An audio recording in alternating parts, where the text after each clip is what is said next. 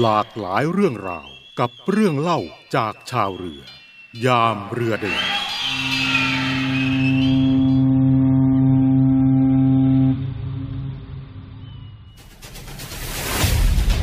ย้อนรอยคนกล้า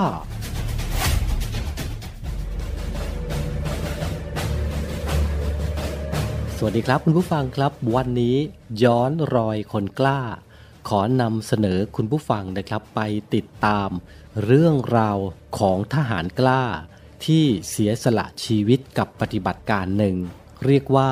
ยุทธการสามชัยวันนี้นำเสนอเป็นตอนที่หนึ่งครับพูดถึงยุทธการสามชัยนะครับบทบาทในการปราบปรามผู้ก่อการร้ายคอมมิวนิสต์โจรก่อการร้ายและโจรคอมมิวนิสต์มลายูผู้ก่อการร้ายคอมมิวนิสต์ในประเทศไทยก่อนที่จะกล่าวถึงบทบาทของทหารนาวิกโยธินนะครับในการปราบปรามผู้ก่อการร้ายคอมมิวนิสต์หรือว่าผกค.นั้นควรจะได้ทราบถึงความเป็นมาโดยสังเขปของผู้ก่อการร้ายคอมมิวนิสต์ในประเทศไทยกันเสียก่อนนะครับคุณผู้ฟังครับวัตถุประสงค์ของลัทธิคอมมิวนิสต์คือการล้มล้างการปกครองแบบระบอบประชาธิปไตยของประเทศต่างๆนั่นเองให้หมดสิ้นไปจากประเทศนั้นจากนั้นครับก็จะมีการเปลี่ยนเป็นระบบสังคมนิยมแบบคอมมิวนิสต์การที่จะบรรลุวัตถุประสงค์ดังกล่าวนะครับคอมมิวนิสต์ต้องได้รับการสนับสนุนจากประชาชนส่วนใหญ่ในประเทศเหล่านั้นพร้อมกับการใช้กำลังถืออาวุธเข้าโค่นล้มรัฐบาลประมาณปีพุทธศักราช 2470 พรรคคอมมิวนิสต์จีนได้นำลัทธิเข้ามาเผยแพร่ในกลุ่มคนจีนในประเทศไทยพุทธศักราช 2471โฮจิมินห์ได้ตั้งสำนักงานกู้เอกราชขึ้นในภาคตะวันออกเฉียงเหนือของประเทศไทยเพื่อนำชาวยวนให้ทำการกู้อิสรภาพจากฝรั่งเศสพุทธศักราช 2476 รัฐบาลไทยประกาศใช้พระราชบัญญัติว่าด้วยคอมมิวนิสต์พุทธศักราช 2476 จากนั้นนะครับวันที่ 1 ธันวาคม 2485คอมมิวนิสต์ได้ประกาศจัดตั้งพรรคคอมมิวนิสต์แห่งประเทศไทยอย่างเปิดเผยนะครับในวันที่1ธันวาคม12ธันวาคม2488รัฐบาลไทยยกเลิกพระราชบัญญัติว่าด้วยคอมมิวนิสต์เพื่อแลกเปลี่ยนเสียงสนับสนุนจากบรรดาประเทศสมาชิกนะครับว่าประเทศไทยต้องการเข้าเป็นสมาชิกขององค์การสหประชาชาติดังนั้นพคท.จึงสามารถเผยแพร่ลัทธิคอมมิวนิสต์ได้อย่างเปิดเผยอีกครั้งหนึ่ง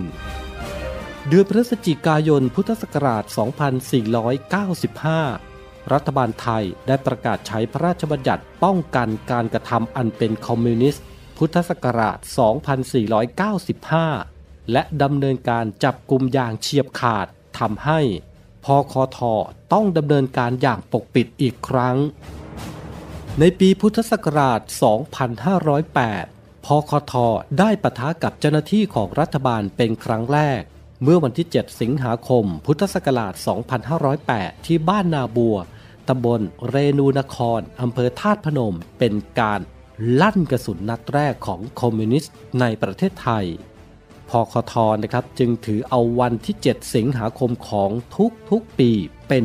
วันปืนแตกของคอมมิวนิสต์ในประเทศไทย17ธันวาคมพุทธศักราช 2508 รัฐบาลไทยได้จัดตั้งกองบัญชาการป้องกันและปราบปรามคอมมิวนิสต์ขึ้นต่อมาได้เปลี่ยนชื่อเป็นกองอำนวยการรักษาความมั่นคงภายในหรือกอ.รมน.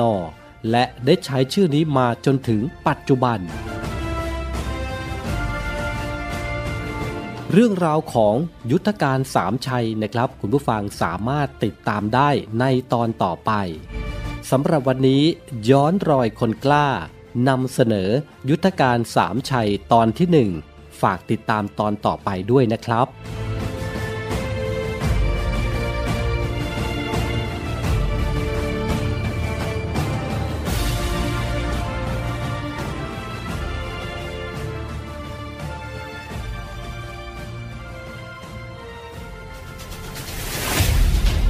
ย้อนรอยคนกล้า